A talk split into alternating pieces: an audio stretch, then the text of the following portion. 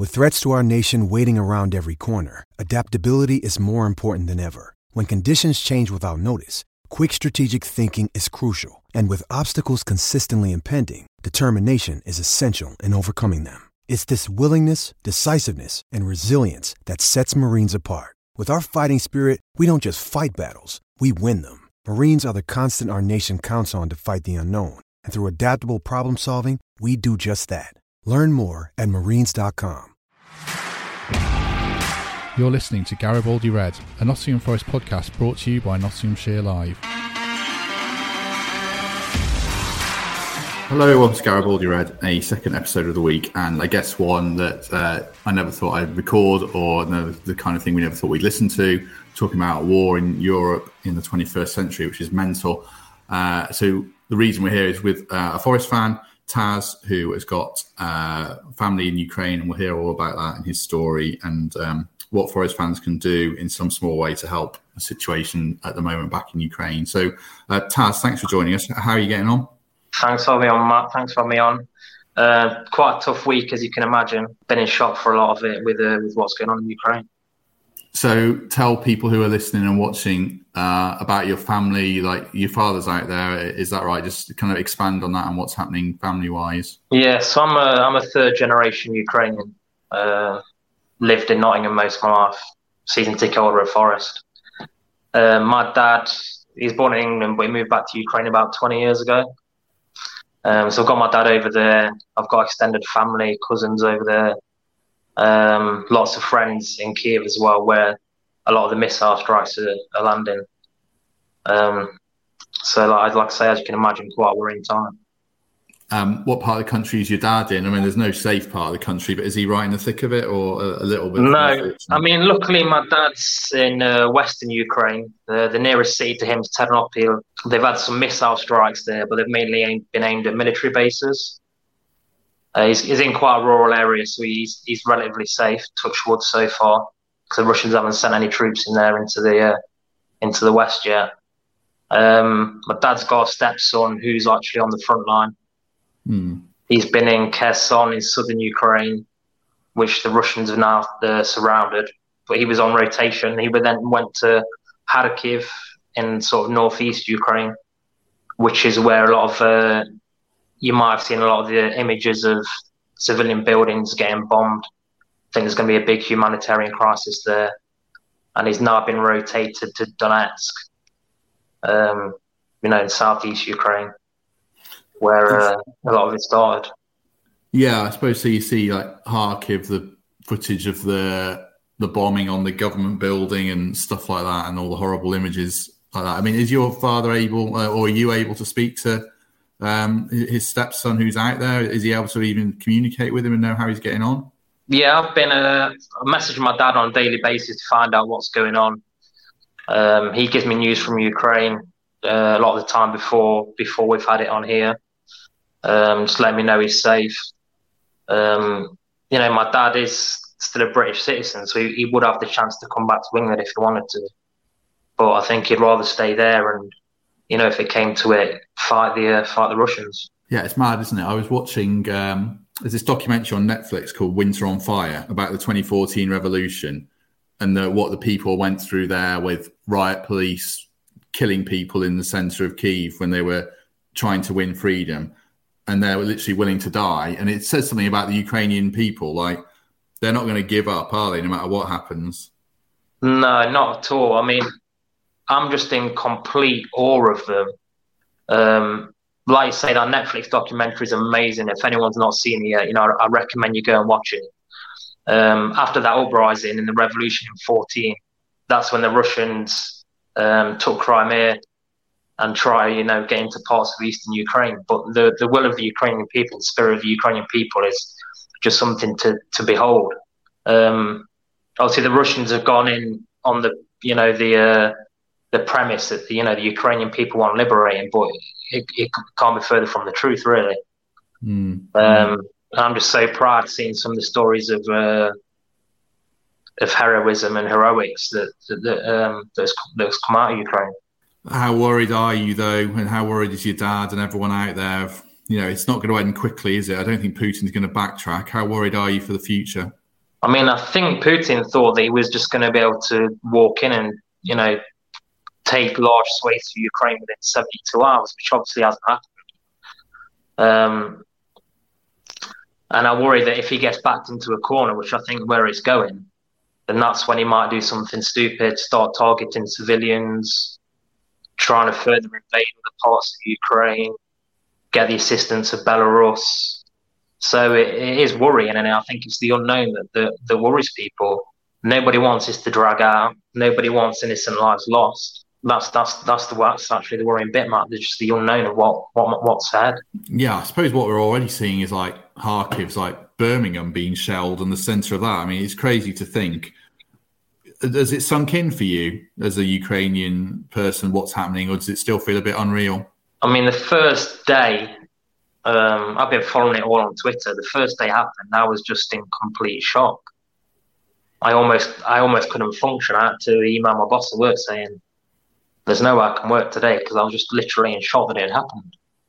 You know, everyone thought it was just sort of saber rattling from Putin, getting his troops around the around the edge of Ukraine. But once he went in, I was just in complete shock. And now I'm just getting the feeling of helplessness because I can't do anything. Uh, I'm trying to get involved with volunteering, trying to get aid together, um, and just trying to spread the word of what's happening. And it's it's been really um, some of the messages I've had, heartfelt messages, uh, especially from Forest fans. I started tweeting about it on the uh, on the Forest timeline, and the amount of messages I've had of support for not only my family but for Ukrainian people in general. It's it's honestly really really heartwarming. Yeah, we'll talk about what Forest fans can do in a minute. I mean, one last thing on yourself. I, we were saying before we started recording, you would have perhaps gone back and taken up arms yourself if you, if you didn't have a little boy to look after back here. Yeah, I mean, I've got an 11 year old boy here, look at. I think that's what's keeping me. If he wasn't here, I think I'd, I think I'd be straight over there, straight over there fighting because it, it feels like a, it feels almost like a battle of good good versus evil in the whole world. I know I'm not sure that's exaggerating it, but it just feels like Putin needs to, he's got to be stopped. Mm, mm. If it's not Ukraine, what what's going to be next? Mm. No, you're right. What about your boy? Does he? I mean, I've got an eight-year-old and a five-year-old, and I don't think they understand uh, death or war. I certainly hope they don't. Particularly, is your boy? He's eleven. I mean, does he understand what's going on? Are you able to convey uh, it to him, or do you want to? I try to shield him from it as much as I can, but because it's such a big part of, you know, my family and my heritage, he can't help but see it. Um, we watched the news the other day, and he, he just became really withdrawn for a while, and then he just he just completely broke down in tears, mm. which is horrible to see your child like that. And I've just tried to explain to him that although it's a bad thing, he's just got to try and be proud of his Ukrainian heritage, proud of the Ukrainians how they're fighting, proud of like you said earlier, proud of their spirit. Um, mm. so try and see try and see the good. Not there isn't much good in war, but there are good elements and positives that he can he can take forward from it. What can Forest fans do then? I mean, we, we saw the support at the weekend. You kind of hope that doesn't die down. What can Forest fans do on a practical level? I mean, I'm hoping that uh, the next home game Monday night against Huddersfield, I'll see maybe even more Ukrainian flags. Um, we've been in touch with the club to try and do something. Uh, I'm yet to hear back from them, but because lots of other clubs have done things. You know, a lot of clubs smaller than ours, Bradford City, Coventry. Um, also, there's a massive show of support for the Everton City game with Zinchenko versus Mykolenko, mm-hmm. and then obviously at Wembley for the um, Carabao Cup final. You know, that was amazing seeing what, what they did at Wembley. Um, be great to see more blue and yellow around the city ground on Monday night, Ukrainian flags. Um, you know, like a lot of fans have pointed out to me, we've had quite a few, few blue and yellow kits over the years, so people can dig them out of the back of their wardrobes. Um, and then hopefully, officially, we'll get something through the club as well. Because, like you say, I don't want it to be one of those conflicts where in a week or two it just normalizes mm. and people forget about it because the Ukrainian people could be suffering for months, you know, years, mm. years mm. of this. Um, there's a few places in Nottingham um, collecting aid. Um, I volunteered yesterday at Trident Security in Colwick. If people want to look them up, they're collecting aid to send over to Ukraine. Uh, things like nappies, blankets, sleeping bags, dry food. Um, they originally were just going to get like a sprinter van to take over, but the they were just overwhelmed by donations and kindness from the people of Nottingham, which you know times like this makes me really proud to be from from this city. There were donations coming all day, and now they're looking at raising funds to um, to get a lorry to take over because there's been that much stuff donated. So if any forest fans want to get involved in that, they can um, get in contact with me. I'm on Twitter. It's uh, at Taz the the UKE. Um, if they want to message me on there, then I can get them in touch with the relevant people to get to get aid. What were you saying about before we started talking about your sister and um, soldiers on the front line? And there's a there's a picture going around on Twitter. A few people seen like saying "Thank you, Nottingham," and that's sort of to do with your family, is it? Yeah, funny enough, I saw that on the Forest timeline yesterday, and someone was asking about the um, about the origins of it. So my sister felt like me; she felt like she wanted to do something. Um, the battalion that I was talking about, uh, so our stepbrothers on. Um, she wanted to send funds directly to them. I mean, there's loads of great places where you can donate to the cause in Ukraine. Don't get me wrong, but she wanted to know exactly where the money was going, so she sent it directly to that battalion that's that's fighting. Um, they've spent it on food to replenish the troops. They've spent some on repairs. There's old equipment that they want to repair um, to put back in use. And then because obviously my sister shared it on Facebook. That photo is going to be viral. Um, the majority of the people that donated were, you know, friends and family, most of them from Nottingham. And then that picture came back from the battalion saying, thank you, Nottingham, um, which was, you know, it's nice that they know that people are over here supporting them. And that's not just people like me of Ukrainian origin. That's any, that's anyone. Mm. You know, every, I've just been overwhelmed by the response from people, and it and it makes you realise that you know um, sometimes you know we all whinge and moan about society and all the bad things in it, but there is there is so much good and kindness and goodwill in the world. Do the Ukrainians, like your family and people out there, your friends, do they think we're doing enough or not? There's no, they obviously people want a no-fly zone and stuff like that. Where do they stand on that? Yeah, they, they all want a no fly zone. It's hard to explain to them what the consequences of, consequences of that may be. I've got a friend in Kiev who I was messaging on Facebook while he was getting having missiles landing down on him. Mm. Well, not him personally, but in, in his area. And he was calling Britain and America rats mm. because of not doing more. Um, there was also the uh, Budapest Memorandum, that was signed. I forget the year off the top of my head. 94. When U- yeah. Ukraine had the um, second largest nuclear arsenal in the world. And they gave that up.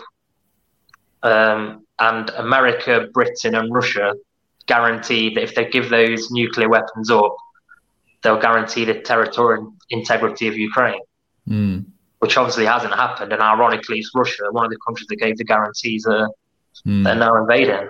Do you think? I mean, you're just one guy, but do you think football over here needs to get its house in order a bit now? We see Abramovich is selling Chelsea. Well, you know, he wouldn't be selling Chelsea if he wasn't at risk of sanctions, and Usmanov or uh, the, the chap at Everton. I mean, there's a lot of stuff with football and ownership, but do you think there's a bit of a, a, reckoning coming now? I think so. I mean, I know a lot of people say, you know, don't try and mix sport and politics, but I think this issue is is above and beyond that, really. Mm. Um, we need to start questioning English football where some of the money's coming from. Is it from illegitimate gains? Um, and it's sports washing at the end of the day. Mm. That's that's what's happening, and we do need to get hold of it. I know there were people that say, "Well, if that money doesn't come into England into Premier League clubs, will that money go elsewhere?" But at some point, we've got to take the moral ground and say, you know, we don't care. It's not for the good of our game, really mm. having these sort of finances, you know, within our clubs. What would your message, last message, be just to Forest fans who are listening to this? They probably feel like you, as you know, one person can't do anything. But what would your message be to them? Just get behind what's going on with Ukraine. I mean, there's the hashtag Stand with Ukraine. If you just look at that on Twitter, the amount of support that it's had. Um, I just want to say thanks to the Forest fans that have reached out to me. These are complete strangers that I've never met. Um, I think what summed it up was my son at the um, you know the Bristol game. You know, I was getting a lot of hugs, fist pumps, handshakes, people talking to me, and look, I was like, "Oh, do you, do you know all these people?" And I said, "No, no, I don't know these strangers." I said, "They're just good people. They're Forest fans, and we ra- we rally around each other in times of need." And that just to me summed it up you know, complete strangers who are Forest fans willing to show support, give words of encouragement, offer to help out. Um, a Forest fan that I met at the Bristol game turned up. There was a protest at the Brian Clough statue on Sunday. Mm. Uh, he turned up there to protest as well with some uh, sunflowers, which is the national uh, flower of Ukraine. And he gave a flower to my sister. You know, just random acts of kindness like that that uh, are just really, really heartwarming. And I just, if Forest fans can just continue to support, like I say, if we can get some more blue and yellow out of the Huddersfield game, especially with it being televised. And uh, I think it'd be nice if the club could do something uh, officially as well. Thanks for talking to us about it. I don't know if it's helped you or not, but hopefully it helps Forest fans to understand what's going on. So we do appreciate it. Um, we'll be back uh, on Tuesday talking about the game. And, you know, I think Greg, who you know, says it's the most important of unimportant things, football, which I think is right to put in perspective because it does show there's certainly bigger things in life with what's going on. So um, thanks for joining us, Taz. Thanks, Robin. I appreciate that. Thank you very much. And we'll catch everyone uh, next Tuesday. Thank you for listening to Garibaldi Red, a Nottingham Forest podcast. If you enjoyed today's episode, then please let us know. We love hearing your feedback. We'll be back soon with another episode. Thanks for listening.